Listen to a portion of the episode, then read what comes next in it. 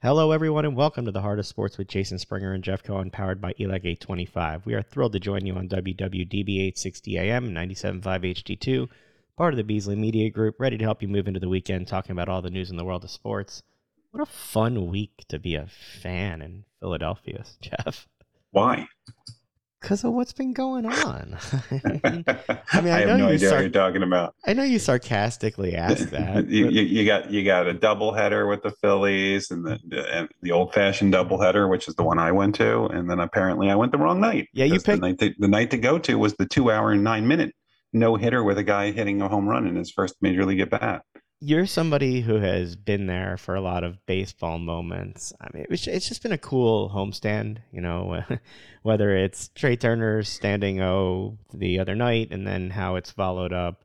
You got Weston Wilson, who's had 3,000 plate appearances in the minor leagues, comes up, hits a home run on his first at bat with his family watching in the stands. Michael Lorenzen throwing more pitches than he ever has in his career. I think his previous high was 170 He threw 124 to get the.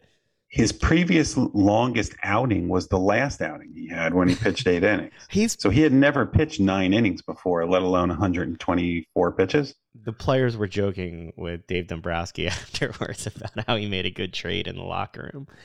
I thought that there was there was a lot of cool things last night. I you know, we talk about the heart of sports and the family and the journey, and, and you got all that last night with the family motions, the player reactions. You got you got three of them. The, the funny thing is, the first thing that happens is Weston Wilson hits his first major league home run in his first at bat, and seeing his family there and and just reading their lips was incredible. But what was lost in it was, in addition to that, Nick Castellanos has his family there, and he hits his 199th and 200th career home runs. And his son but shows that, up in every celebration throughout the night. Uh, yeah, well, well, his, his, son, his son's become like a little media star recently, right? So, I mean, Nick seems to have, you know, it's funny because when Nick just seemed like this was all work, like he just didn't seem to be, especially last year, did not seem to be enjoying being part of the organization. And I don't think it was this organization. He just didn't seem to be enjoying himself because he was struggling. This year, even when he has been struggling and you know there's he's gone back and forth, which is the way he's always been, he seems to be enjoying this now. And, and I think that this team, it's infectious. And I'm going to tell you, by the way, that part of this infectiousness is is related to the guy who's not playing right now, which is Rhys Hoskin, which is that he has set the tone for this organization for years in developing this kind of clubhouse demeanor. And and it's carried over especially to the young guys. And you know, I was sitting at the game the other night and the first thing I thought was, hmm, would Alec Bohm be succeeding right now? Would Brian Bryson Stott be succeeding right now? Would they be have the joy that they ha- seem to have right now if we still had uh, the last manager? No, no, it wouldn't have been allowed. And that's maybe that's Rob Thomson's biggest strength. You can question some of his moves. I mean, look, before the no hitter the other night, people were saying it was it was kind of a schedule loss from the lineup he was putting out there because it was sitting Schwarber and sitting Stott why don't we leave that conversation there? Jeff, let's keep the fun baseball talk going. Uh, special night the other night in, in Trenton, right uh, nearby, next door for us. Great to be joined by Director of Baseball Operations and Associate Coach for the Savannah Bananas, Coach Viro, as he said to introduce himself, Adam Virant. How you doing today, Adam?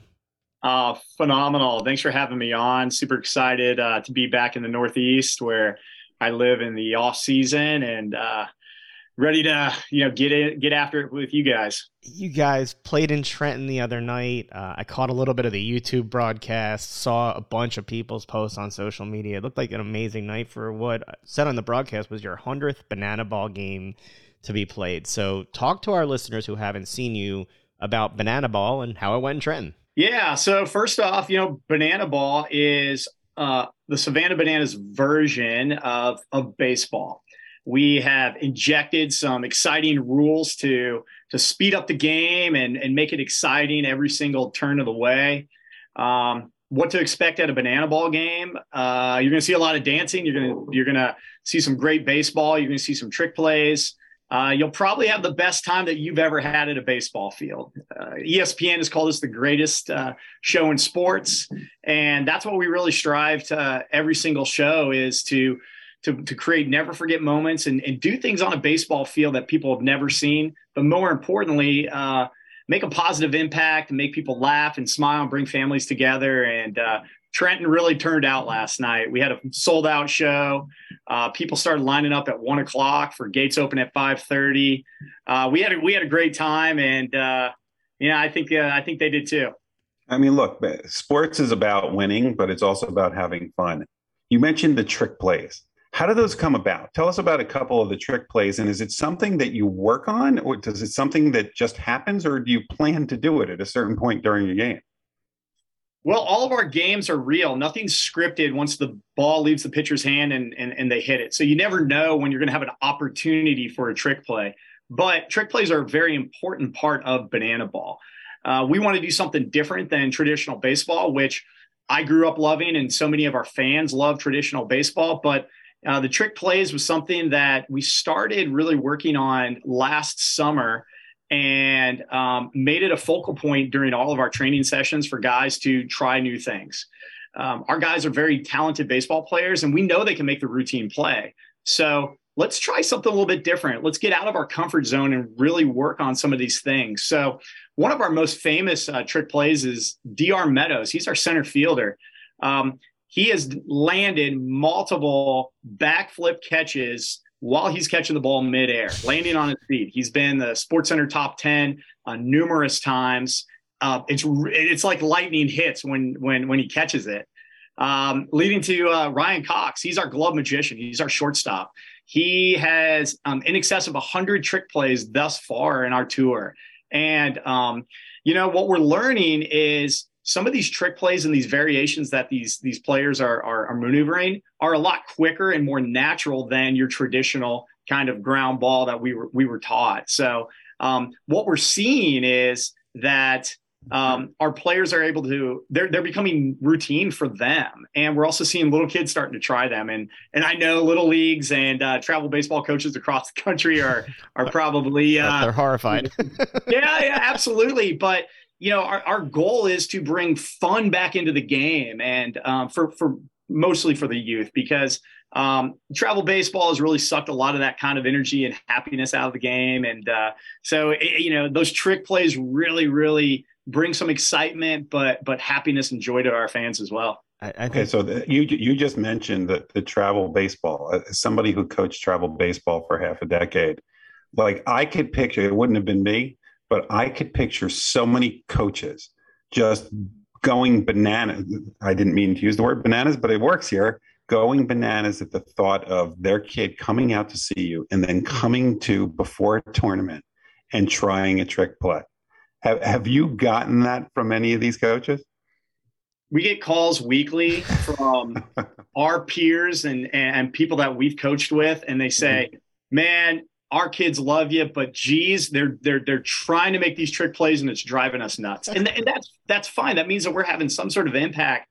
And um, what we always tell the kids whenever we meet with them is when you see somebody land a trick play on the field, it didn't just happen. It's just like every skill that you have to develop. You got to practice and you got to practice it. So, um, yeah, I coached uh, travel baseball for 10 years in New York City. And so if if if I was on that side of the fence, not not involved with the bananas, and one of my players came and tried to land a trick play in a game and and he botched it, yeah, I'd probably have a problem with that because that's not going to fly in in high school or, or college. But um, yeah, I tell you what, I have evidence that some of these transfers are a lot quicker than the traditional route that that we that we have been teaching for for years you know, I think I, I, saw uh, you incorporated into every batting practice. It's taking their daily vitamins yep. is, is, the entertainment and the. So talk to us about what happens. You know, you practice all these things. It's like, will this work? And then it goes viral. What is that like for an organization that's focused on fun and entertainment to kind of get that reinforcement that it's enjoyed so much by so many people? Yeah. Um, we have a great group of, of, of guys on both of our teams. We travel with two teams, and the, the the thing that I'm so impressed with all of them is they're so humble, and we play sold out shows everywhere we go. People are coming to our hotels. It's it's like being in like the hottest rock band, and so we know that it works. But most importantly, our guys love that they're having this positive impact on these kids and they're, they're creating joy. Um, it's awesome when we see our guys show up on on Sports Center Top 10 or something goes viral or a, a former big leaguer kind of acknowledges that we're doing some good things. That's just verifying that um, we are athletes and and we're doing good things at a, at a very high level. So you know it's a level of uh, of accomplishment, but um, our guys are so humble. It's not going to their heads after you know 60 plus games of sold out shows and and being on every news media outlet um, our guys still show up every single day with you know the goal in mind to create a never forget moment for for a fan at that new city. You have your own set of rules. What's it like to go into a new stadium and and have to explain those rules? Do you get a lot of people like wondering what's going on, or how does it work? Yeah, I, I, I, can only imagine what it's like for a fan who's not really dialed into our rules, wondering what just happened. How come the Bananas just scored one run and the other team didn't make three outs and everybody's walking off the field because the way we score the game is a little bit different. Um, we we play every um, every inning counts. So if the if the away team scores three runs and the home team only scores one run, it's not three to one going into the next inning. It's one to nothing. Okay. Conversely, if the home team scores more than the, the visiting team, it's a walk off and the inning's over and we swap sides. So uh, there's no doubt that there's like a, there is a little bit of a learning curve for for the new fan. Um, but everything we do from a rule standpoint is is all for the fans and the excitement and the, the, the enjoyment of the fans. We play with the two hour time limit. If a fan catches a foul ball, it's an out. So we get the fans involved. I mean, what's better than that? Um, I think you might have just you. Just, I think you might have just answered my next question. What's your favorite one of the banana rolls? I mean, yeah, I just gave it away. If a fan catches a foul ball, it's an out. When it happens, the crowd goes crazy. Uh, we bring them on the field. We announce them to the crowd. We have a running list of everybody who's caught a foul ball at one of our shows. Uh, if if if if a party if if the party animals are on defense and somebody catches a banana foul ball, they get booed like crazy. Uh, but yeah, it's it's a lot of fun just to kind of hey man, that glove that you brought to the to the field, you are a player and you can use it to make a legitimate out in a game. And in fact, in Kannapolis, the game ended on a fat a fan catching a foul ball down the line. It ended with a bananas win. You you said something like we, we want you to see something that you've never seen before when you come here. I saw somewhere you try twenty to twenty five new promotions every single game, knowing that that some won't hit. Uh, what's that like as a coach out there, knowing you, you're still trying to play baseball, but you've got such engagement with the fans and the entertainment side. I mean, you've got kids on the field taking taking batting practice during during different parts of the game. You've got oversized bats. Talk to us about the actual product on the field. You know, there's such alignment between the baseball side that Tyler Gillum and I are on and the entertainment side. We're, we we both understand and we mesh very very well. So all of those promotions and those 20 plus promotions that we try every game, that comes mostly from the entertainment side. And we have an amazing team of, of, of, of people on the entertainment side um, coming up with new ideas. Jesse Cole coming up with new ideas every day and trying. Um, we understand that if if if if we do the same thing over and over again, it's going to become boring and people aren't going to come back. So it's it's similar to SNL and the writers' room where they're all sitting around and they're coming up with crazy ideas. Everybody's trying to plus it and figuring out how to carry it out on the field. And then we try it. And and some fall flat, but some absolutely crush. And when it crushes, we are the most excited for it because we're like, yeah, we did it. Um, and it's also great for the fans because if they've come to shows before, they'll see something different. That's really, really important. It's kind of like going to a rock band that you never know the set list you're going to get going to get some of the old hits, but you're also going to get some new ones and some variations. That's kind of what you have at a banana ball game too. You're going to see something new every time. You know, you talk about the rock band aspect of this. You now have you've become so popular that that major league players want to come play with you. We, you've had you've had one of our great stars from a World Series champion and Shane Victorino come. I've seen other times where you've had players that are sitting in the former players sitting in the stands drinking a beer and coming out and pitching a game what is it like to to now have that your brand of baseball is now like a magnet to major league baseball players to kind of want come and just have fun Yeah, it, it it shows that what we're doing is very legitimate and and and and we're on the right path. And so when you have guys like Shane Victorino or Johnny Damon or Hunter Pence just joined us in Sacramento, wanting to be a part of the, us and, and showing up and and and leaning into the entertainment, um, that's really awesome. But it shows the world that hey, you know what? You don't have to be. We're not just all dancing and antics we play legitimate baseball because Johnny Damon, Hunter Pence, they're just not going to show up to dance. They're going to show up to play baseball.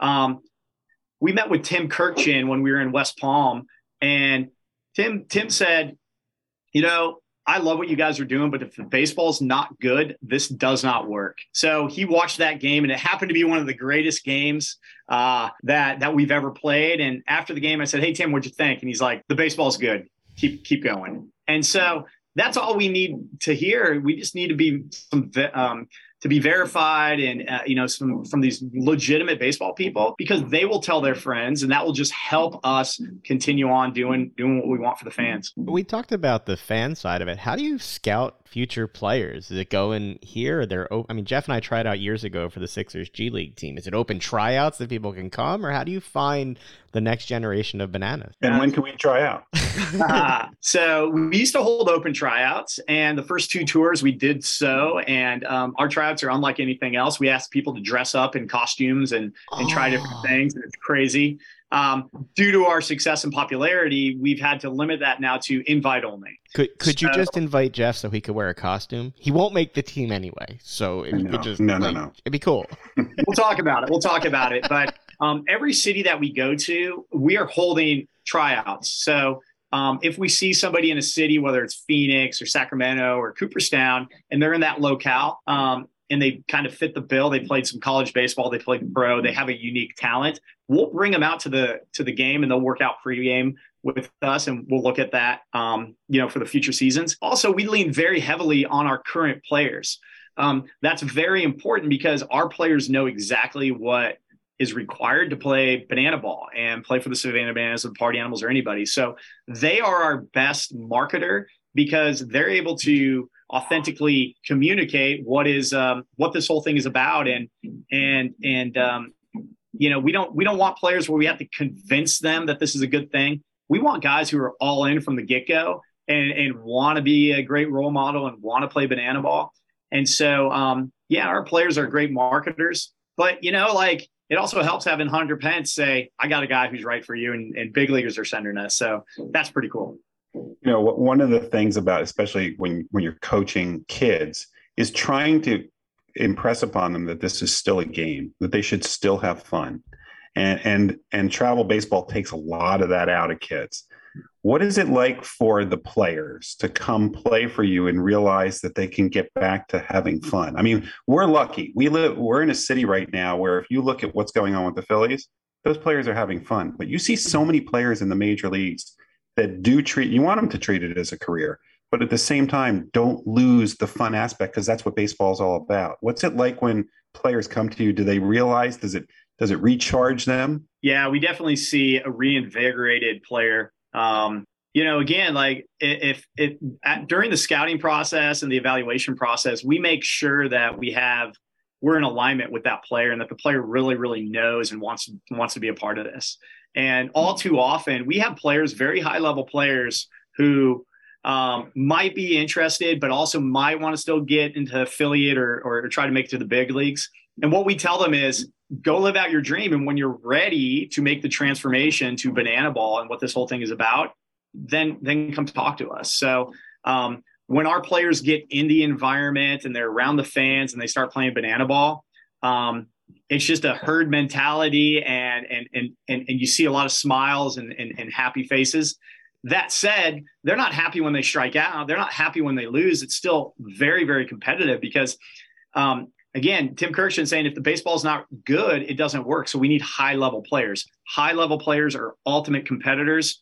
And so we never want them to lose the competitive spirit, but we also want them to keep the perspective about what this whole thing is about. And it is about having fun and showing that you can have fun on a baseball field and stay still play at a very, very high level. So, you know, we have we have talks with guys from time to time when they start, you know, kind of getting down in that hole a little bit, but um, not too often because everybody's in alignment about what our mission is about um, creating you know happiness and fun and joy for all these fans. So, all right, where do you guys go next? You've had Banana Land on ESPN Plus. You are sold out in stadiums. I mean, there was a raffle to get into Trenton the other night. You you like could not get tickets to the game, and and you know you have all the success. You're on your third world tour. Where does this go for you with your next innovation? Yeah, it's a great question, and, and a lot of people ask. You know, I, I see us going to play bigger stadiums um, because we have a wait list of 800,000 people on our wanting to get tickets throughout the country. And so um, that's an indication to us that we have a lot more people we need to serve. So we need to play either more games or bigger venues so we can house them all. So, you know, there's talks to play at major league stadiums next year. And that's, uh, that's a whole nother challenge in and of itself. Um, there's talks about having a league, creating a banana ball league. So we can have more teams going out into the country and, and serving more people. And then also going internationally. You know my my dream is to go play in japan and and because i know that this would resonate there. Um, so those are kind of the things that are being talked about. And and uh, we're going to have our our 2024 draft our scheduled draft on october 5th um, people should tune in because you're going to learn about where we're coming and if we're coming to a city near you and more importantly what stadiums we're going to be playing at. So um, those are some of the things that are being discussed right now. Adam, I got to ask you, since we do have something else in common, which is you're you were a lawyer. Um, how how did you end up here from there? Jeff might look to make a career change. That's right. Yeah. It's tell me it's never too late. you know, and so I played baseball my my whole entire life. Grew up in Omaha, Nebraska, loving the game. I learned everything at the College World Series, and um, you know, I was fortunate to play college baseball for um, Fort Scott Junior College and also then George Mason University. I had a career-ending injury; I couldn't throw anymore, so you know, real life hit me pretty pretty quickly.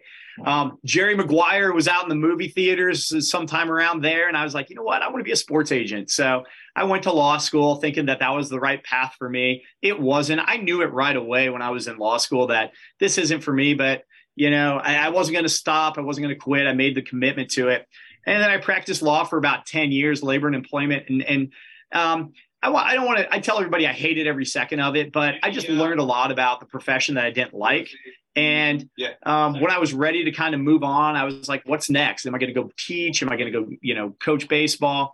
Um, I was lucky enough to meet up with some old friends who said, "Hey, just come come work with some baseball players in the cage and see how you like it." And um, coming from a, a, family of educators, uh, you know, I started teaching and I really loved it. I really loved working with kids and seeing improvement.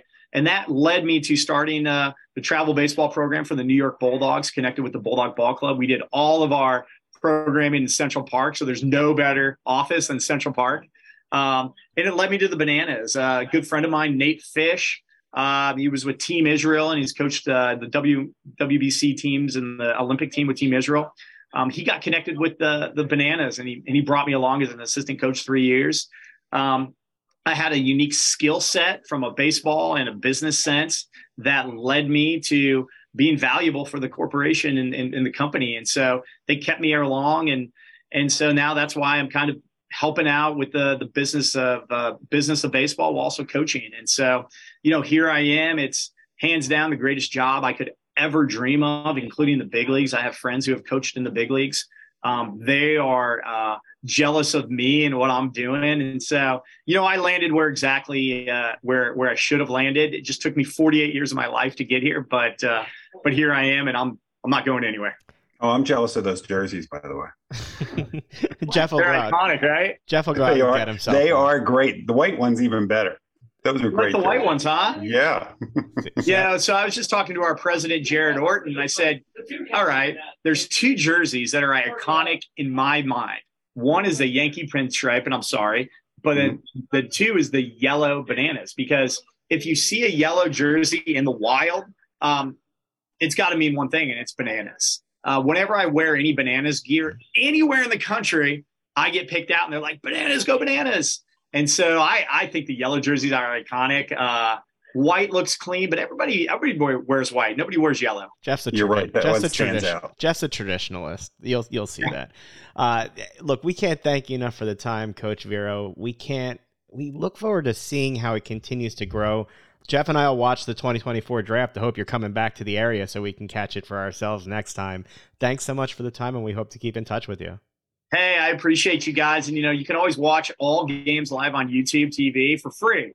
Um, and so that's that's that's the best way for you guys to to stay in touch with us. But thanks for having me on, guys, and uh, you know keep fighting the good fight, and we'll we'll see you in a city near you.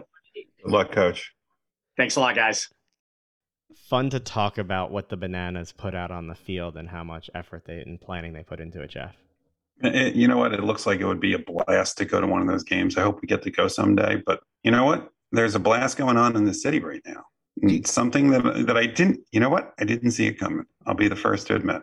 I was gonna say, is it like a different feeling? The bats are kind of waking up a little bit. They're scoring some runs. Just a different feel about the team the last week. Well, the question is going to be whether or not this the past week, week and a half momentum is going to is going to be able to take hold. Uh, they still have flaws in their game, but some of the flaws and some of the reasons people got dejected are going away. If you listen to the broadcast the other day with the Lorenzen game, m- even more than what was said about how Lorenzen's pitching and the feel good story with Weston Wilson, is the story that Kruk brought up about Rojas in that if you notice since Rojas has been here, the frustration of the fielding mistakes has gone away He's so Everywhere. out there. be- because he is so confident and they are so confident that he can get to everything that and he calls with confidence that he's got it and he and he waves his arms in addition to being very vocal about it that he has a complete command of the entire field behind the pitcher that he's got he's got control of the outfield. He can cover a large portion of the outfield. I have yet to see him make a bad break to in, in any direction of a ball. He seems to know off the crack of the bat exactly where the ball's going and he takes the most efficient line to get it and makes a secure that that ball he caught against the wall in the doubleheader the other night uh, but besides being an incredible play which you know i immediately turned to someone and said well he's he's just made sure he doesn't have to buy anything in the city for a while is is just there was a 10% probability of someone catching that ball. And it's not just the outfielders. He's now got the shortstop and the second baseman that they don't have to worry anymore. And i think that makes them better fielders as well. I- I, think that rojas regardless of his hitting which by the way he's hitting over 300 um, he's not going to hit for power. We know that. But he is the old traditional center fielder, and his defense is going to make everybody better. And it's also going to give the pitchers more confidence. Lorenzen, most of his outs were what? Fly balls. Yeah, I think And- uh, I think Rojas had nine fly ball out catches to him alone. Yeah. the- the- And when you when you know, hey, look, as long as it's going to stay in the park, I'm good. Then you just pitch to contact, and that's not a bad thing. You don't have to get 11 strikeouts in a game to be a successful pitcher. you were there for the doubleheader. Obviously, the second part didn't go as well as the first, but like the atmosphere in the stadium seems different these last couple games, and and the homestand. If you look at it, they've played good baseball. You've had a lot of feel good moments with players that have struggled that have started to turn it around. Like I said, they just seem to be making more contact. They still leave a ton of runners on base, which drives me insane. But look, I mean, can a flawed team win? Yeah, they can if they can out hit you. I'm a little concerned about the pitching being shaky, but at the same time, got Lorenzen what he's doing, and Taijuan Walker is the only 13 game winner in baseball right now. And So- so neither here- of them, here- by the way, may be in the rotation in a short series, or you may be choosing between one of them if they have Nola and Wheeler and Suarez as the first three. Will those be the, the first three though? Uh, okay, Uh, should so they you, be? you want or over, you want will be? overreaction week? The, the, the overreaction is let's say Lorenzen pitches anywhere near what he's pitching now. Let's say Taijuan Walker continues to pitch the way that he has. Okay, so you're going to have Wheeler pitching in game one, likely. the real question is whether Thompson's going to put Nola out there. Well, that decision is more than just whether he's going to be out there in this series. That's a decision that you don't want him back next year. There's no way that you can bring him back and say you don't trust him enough to be your game two pitcher. Now, I don't know if Tom. Do you trust him right now? Do you trust him enough to be your game two pitcher? I don't. Not right now. I don't either. He hasn't Uh, you- looked confident all season. And he get he he's confident when there's nobody on base, it seems. And he Yeah. gets so rattled when there's people that are on base or the pitch clock or whatever it is that I mean he gives up the the fly home run that just basically makes it out of the stadium. He he does those things that you're like, I don't understand. What are you doing? I just think right now, uh, even if you want to say Nola needs needs to start because his, we can't have his feelings hurt and we want him to come back next year, Walker should be the second pitcher in the series. He's There's no question he's earned that. that's the way that they've pitched. But look, I mean, Schwarber was still the leadoff when he was hitting 173. That's not what Thomson does. So I would be more surprised if Thomson didn't have him in the two spot than if he does have him in the two spot. I think that's kind of where I come The down. thing, the thing people are going to have to to feel good about is the bullpen right now is shaky. Okay, Seranthony Dominguez does this every time he gets back from from any type of injury, so I'm not worried yet about him. You hopefully have Alvarado coming back sometime in the near future. Hopefully, Kimbrel learns to actually pitch without tipping his pitches, as opposed to just automatically balking to avoid this. Do you like his new entrance? oh yeah, with the lights, yeah. Mr. As long as you don't have a seizure disorder, because that's a lot of flashing lights, by the way. The first thing I Oh. saw when I saw that is Jeff is not gonna like this intro. Eh, It's it's fine if that's what people want. I'm, I don't really care. Is it but bad that that's how I watch my games now? Thinking about what your reactions what, going to how I'm going to get the things I annoyed. Thanks a lot. I appreciate it. But but I will tell you that the promising part of all of this is think about how much stronger the bullpen gets in the playoffs. So Ranger Ranger's already shown he can do either, right? So and he's shown he can do it in the playoffs. So Ranger in a short series likely moves to the bullpen, but can be your fourth starter if they go if you go deep on a playoff run. Lorenzen has pitched out of the bullpen. He can do the same thing. So you and, and you have Sanchez who can do both of those things in a pinch, but he's the third guy in that group. And they're not the going with the six man rotation now, so hopefully the Hamels and Wheelers get more rest heading down the stretch. Ha- Hamels is going to get lots of rest. He's not retired. Ham, oh my God. Well, Hamels retired. That's why I thought of him. But the the Nola and and Wheeler will will get be more rested heading into the postseason. Yeah, well, that's the hope, but we we have a history of Wheeler pitches better on four days rest than five days rest, right? So, the, hopefully the rest gets him that. But he didn't pitch great when he was a little on a little more rest. I just hope that it it saves his arm. I was gonna say I have more faith in Wheeler being able to turn it on for the playoffs with a rested arm than I do with Nola's inconsistency because I view Nola's based on situational. You know, the runner on. The Wheeler is sort of a different kind of experience. I did want to say I thought the broadcast of the no hitter the other night was really cool. Um, showing you after the game all the players on the field still there with the families celebrating, taking pictures. It's fun to see how much this team likes each other. Uh, I thought the broadcasters did a great job, especially with broadcasters being so much a focus in the news this week. Would you like to talk about the Orioles broadcasting Well, well, well, situation at all? We, we did that before, but more importantly, the, the the lead that you're burying is is how the fans have reacted to all of this, and I'll tell you why.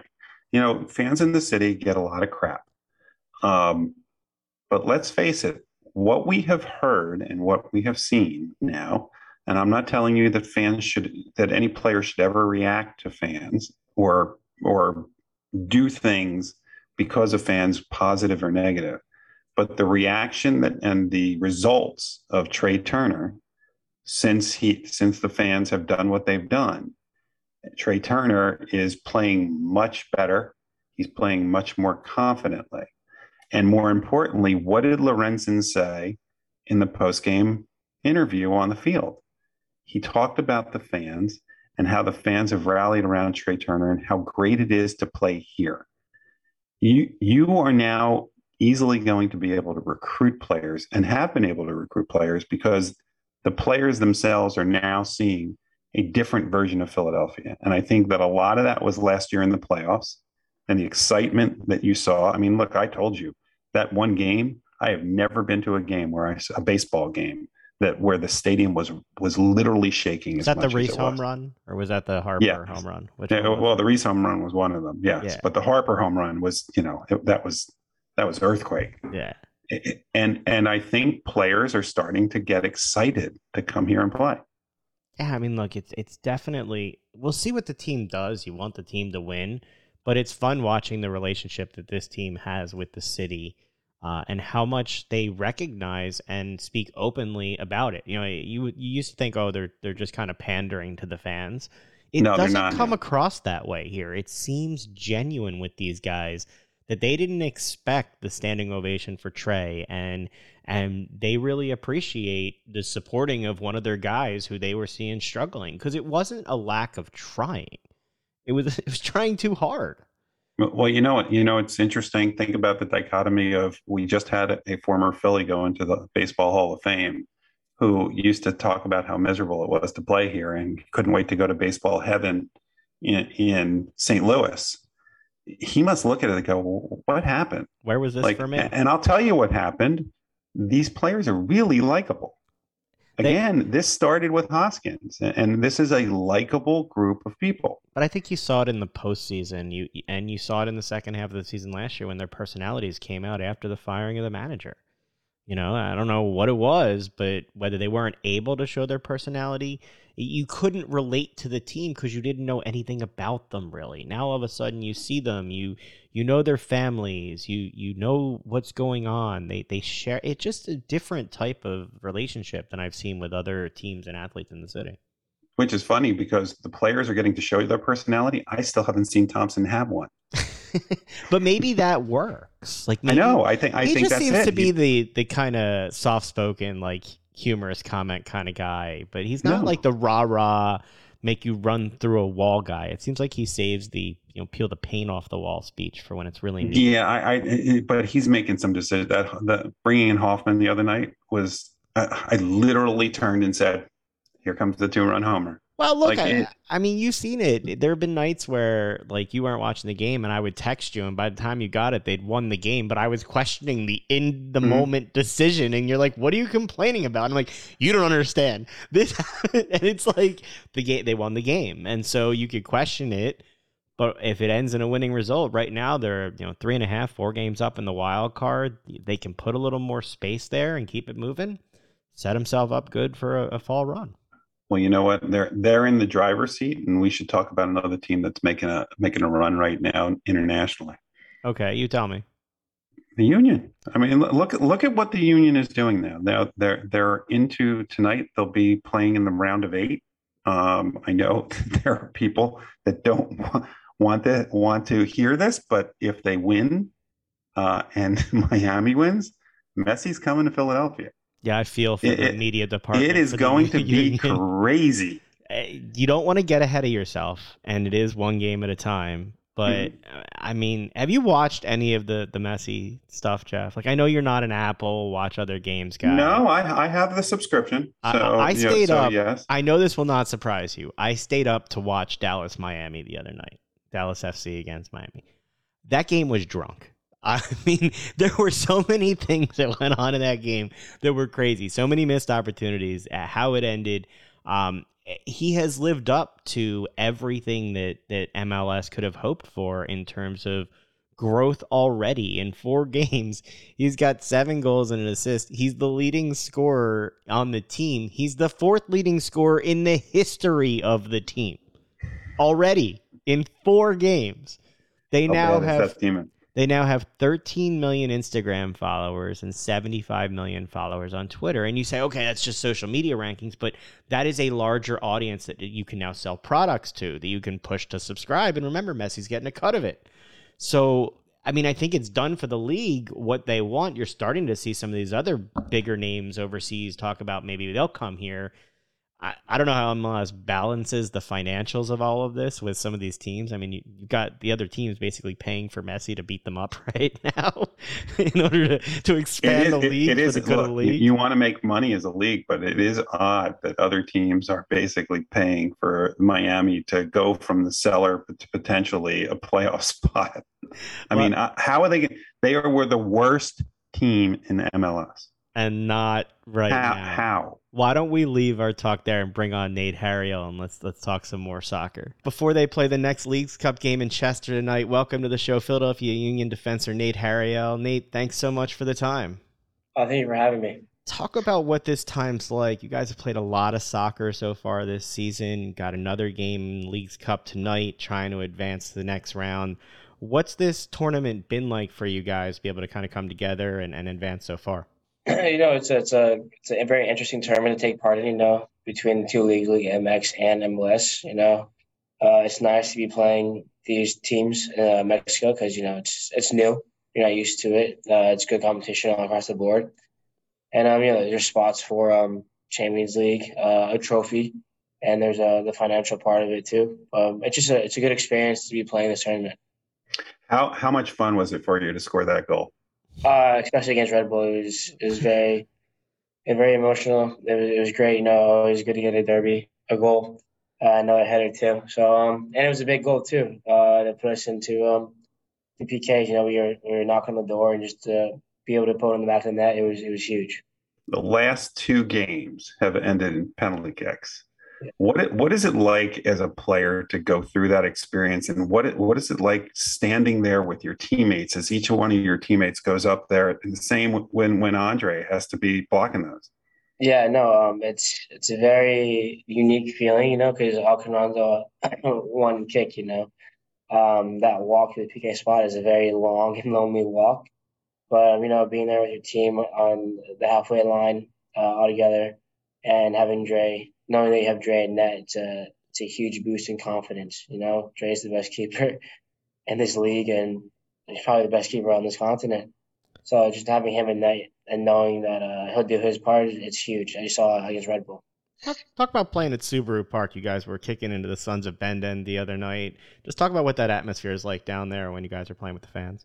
Yeah, it's you know it's great. You know, um, off the coin flip, you know you're always going to be in front of your uh, supporter section, and we were able to get that uh, last night. So um, it was huge. It was super loud. Even the whole entire game, even though the stadium wasn't sold out, it was still very, very loud. And you know, just um, having them behind us, it's, it's great. Give us a little boost of energy. You know, uh, it's fearful for teams coming in here. You know, our record shows that. So um, you know, it's just it's great to have of Ben back there. You know, you've been playing soccer since you were four years old. We read a story that uh, part of it was because your mom just wanted you to get out of the house and run around. What what what, what was it like playing soccer as as a four year old? And and could you have ever envisioned that this is where you would be? Um, it was I. It was just like running around the field, get the energy out. So by the time you come home, you're tired. You know, you go right to sleep. But um, you know, growing up, I played every sport.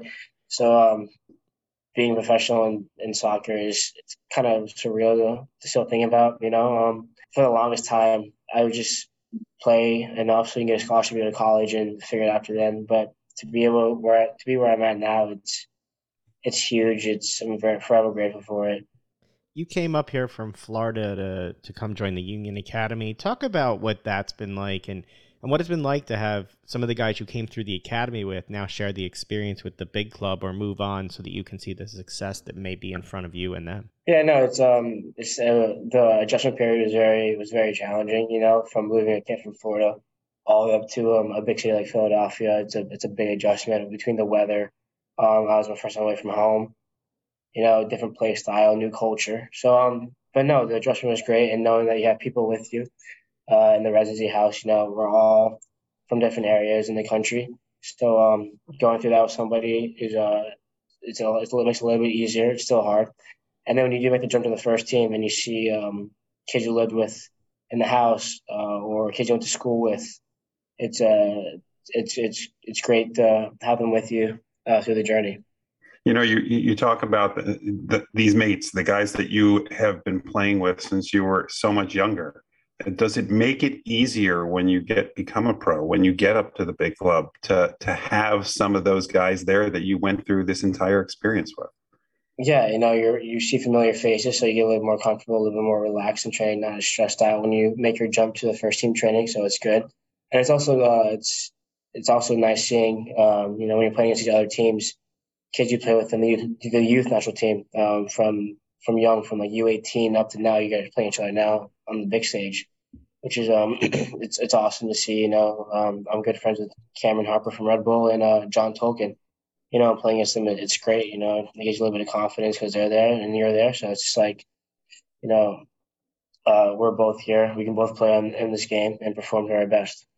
Somebody who's been able to work with you as you've come up through the system and now at the big club is Coach Curtin. Talk to us about what it's like to get to play for him and, and work with him as you grow your career? That's great. You know, um, Jim's a great coach. It's, it's you've seen his record the past couple years, um, deserving of coach of the year last year. Um, and he believes in us, all of us. You know, um, he won't put you in the field unless he believes in you. And he's shown throughout the years that he he trusts young guys, unlike some other clubs in MLS. So just knowing that you have that in the back of your head and he backs you and gives you all the confidence to go out there and perform your job to the best of your ability, it's a, it's a great feeling you know, we've had the chance to talk to Coach Curtin uh, many times and, and watch him on the sideline. There's there's a quiet confidence about him, but also an intensity. What is the thing as a player that you admire most about him? Uh, that he always wants to win, and um, no matter what, the, the game could be five nothing, six nothing. He's still screaming at little mistakes. You know, he's a perfectionist, and that's that's um it takes a lot to do that. You know, you can get complacent real easily when it's five nothing, six nothing, real quick. You know, so um, just that drive to be perfect and keep a clean sheet when uh, we have these big games, just stay focused for complete ninety is huge, and that's what championship teams are made of. You know, you talk about some of the experience, you know, playing against these teams from Mexico in the League Cup last year, making it all the way to the finals and having that experience, the international experience playing for the U.S. youth national team how has that helped to shape you the diverse opportunities that you've had to really play against such different types of people? Um, you know it's it's great you know having a little bit of everything playing against a little bit of everybody is it's great you know. Uh, you can adjust to different styles of play you know. The mexican league play is a little bit different from mls play. Um, with the national team you know um, when you play teams from europe it's a little different play too. You know so it's it's great to have a little bit of everything you know. Just like when I was younger, I played almost every single sport, and I feel like that contributes to um, my ability now when I when I'm on the field. So it's just like the same thing when you play the other teams.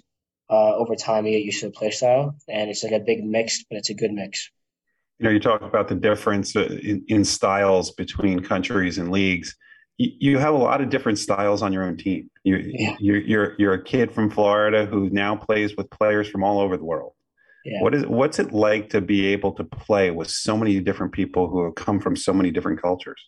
Uh, it's amazing. You know, I mean, every single country, every single continent area has their own style of play. Between you know the guys from South America, the guys from Europe, the ones that the Americans here. You know, it's it's great, and even the guys that that are American and played like Ollie's played over in Europe before. So it's um it's cool. You learn a lot. You know, different play styles. Uh, everyone is teaching each other stuff to do. So it's it's it's really cool.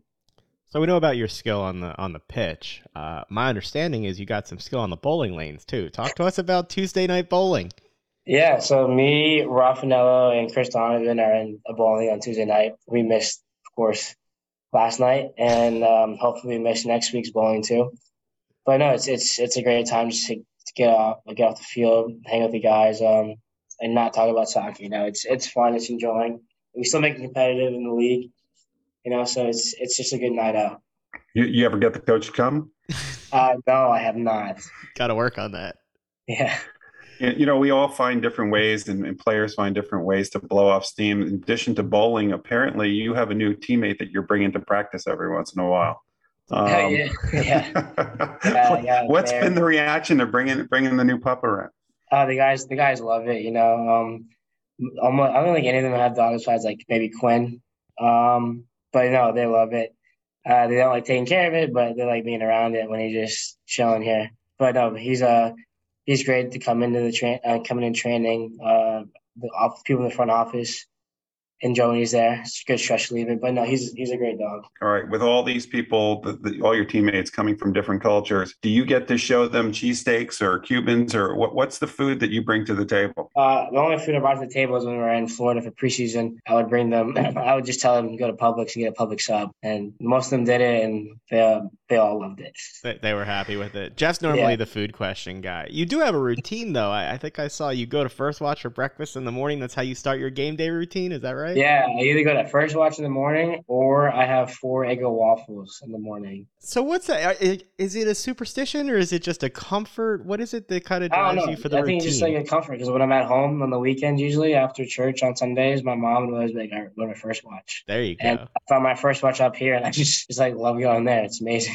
Well, look, we wish you the best of luck in the game tonight. We we hope that you have to miss bowling next Tuesday night, but we'll take one game at a time, and uh, look forward to keep following your success, and hope to get to talk to you again, man fun to get to talk to Nate before the game tonight and fun to see the success he's having as a young guy coming up with this team. You know, uh, it has been a blast watching these games, except it is as as a, you keep texting me, the tension with these PKs. I can't take it. my anxiety and nerves. I, I, don't understand why. I under. I, I, mean, I understand that they don't want these guys to play too much because this these are additional games. But at the same time, can't they have like a ten minute overtime before the penalty kicks? Like this, it. So I will say that frustrating this. to me.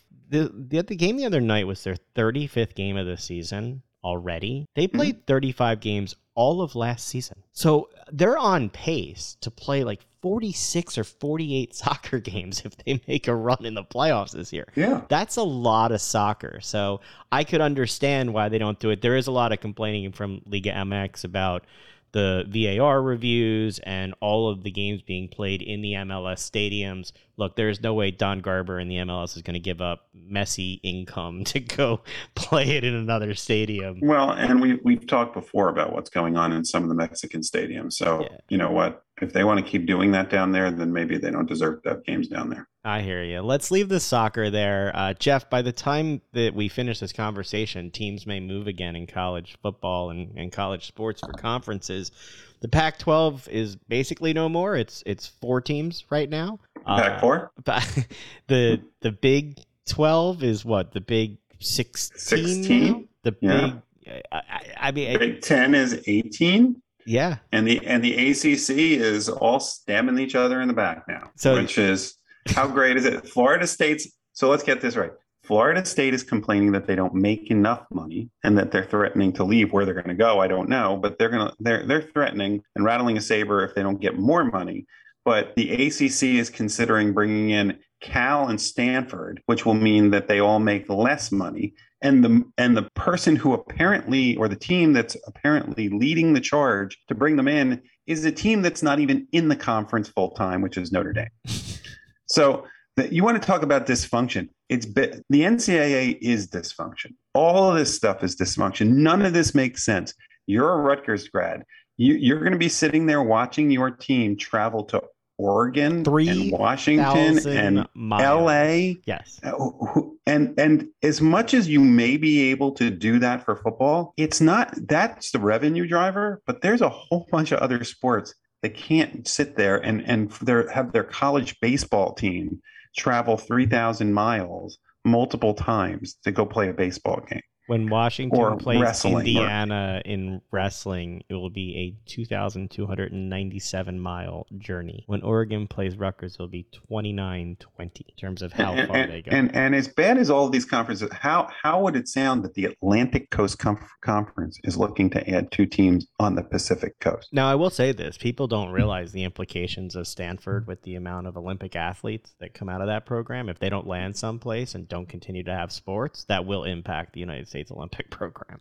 So that's not a factor in this conversation. Why, why, wait, why? Why would that impact the because the if Stanford's Olympic program? Because they there's a lot of athletes that come out of Stanford sports that end so up. So what? The They'll go somewhere program. else. They will, but where will they go? But that's not going to. How is that going to affect whether or not there we we win Olympics? They'll uh, just go play. I'm just saying, as of right now, that's a feeder for it. That's not how these decisions are made, but it's just another thing that's going to be a casualty of all this arms race to get into these major conferences. It'll be a ca- it'll be a casualty for Stanford. It so, won't be a casualty for America. So what do you think happens to those four teams? Do they end up in the Mountain West? It seems like the ACC is kind of no. They're going to split up. They're not going to stay. They, they already tried. The Mount San Diego State already tried bringing them in. That's not working. They voted no to that. That there's no way. I don't see how they can do that unless they have absolutely no other option. That, and that's that's what's going to happen. Is they're going to have to explore every single option for I don't know how long and have this uncertainty because they're not going to get the. What's going to happen to them? They have no contract after this year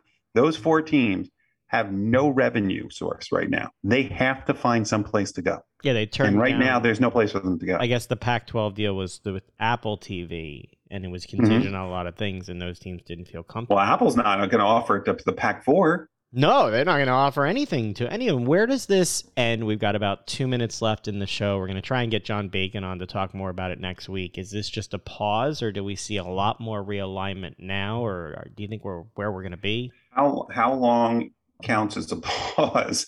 This all happened within the course of two weeks, a month.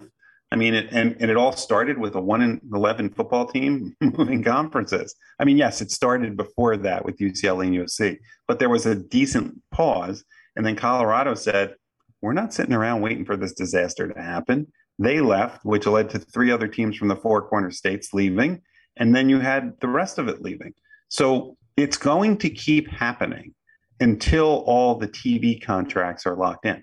Are you looking forward to the Michigan UCLA rivalry that will develop out of this? No, but you know what? And and I know this is is kind of passe and will show my age. I, I'm a I'm a child of the Rose Bowl, the Big Ten versus the Pac-10 football games, and they still have that when the Rose Bowl's not hosting the national championship or a playoff. That's gone now, unless they want to make the Rose Bowl East Coast Big Ten teams versus West Coast Big Ten teams. It seems like they're moving in that direction. A Big Ten East versus and a Big Ten West is, is this kills bowl games. Isn't that what you wanted? no, I love bowl games. Away? No, I don't want. I want. I don't want the Weed Eater Bowl. I don't want the Bahamas Bowl. But but there, the bowls were a great thing. This this will signal the end of bowl games that's going to be the last word for this week. Thanks so much for joining us this week. Make sure to join us next Friday night to help you start your weekend in style. Have a great one, and we'll talk to you next week. Bye bye. Operating engineers are the men and women that move mountains. And the Engineers Labor Employer Cooperative, ELEC, puts them to work. They create opportunities for the men, women, and union signatory contractors of Local 825, repaving our roads, keeping our homes bright and warm, and even building our favorite team stadium. We understand infrastructure. That's why ELEC and Local 825 are ready to get to work.